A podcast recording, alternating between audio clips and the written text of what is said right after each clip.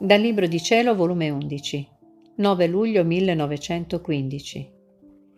Chi fa davvero la divina volontà viene messo nelle stesse condizioni in cui venne messa l'umanità di Gesù.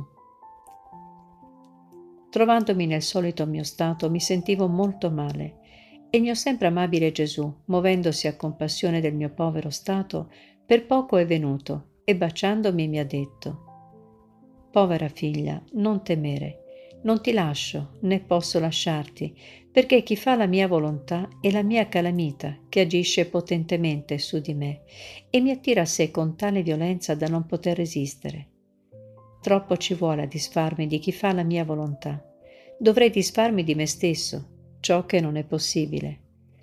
Poi ha soggiunto, Figlia, chi fa davvero la mia volontà viene messo nelle stesse condizioni in cui venne messa la mia umanità io ero uomo e Dio. Come Dio contenevo in me tutte le felicità, beatitudini, bellezze e tutti i beni che posseggo. La mia umanità da una parte prendeva parte della mia divinità e quindi era beata, felice, la sua visione beatifica non le sfuggiva mai.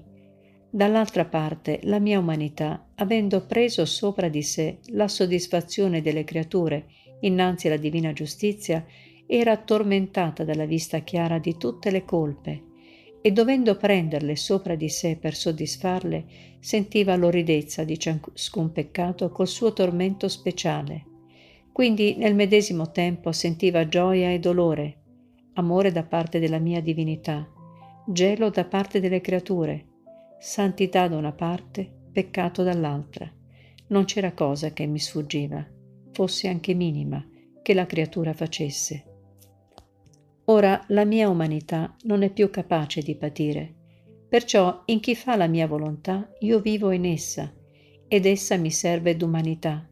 Perciò l'anima sente da una parte amore, pace, fermezza nel bene, fortezza ed altro, dall'altra parte freddezza, molestie, stanchezza. Onde se l'anima si sta del tutto nella mia volontà e le prende non come cose sue, ma come cose che soffro io, non si abbatterà, ma mi compatirà e l'avrà ad onore che le faccia parte delle mie pene, perché lei non è altro che un velo che mi copre, e non sentirà se non le molestie delle punture, del gelo, ma in me che verranno fitte nel mio cuore.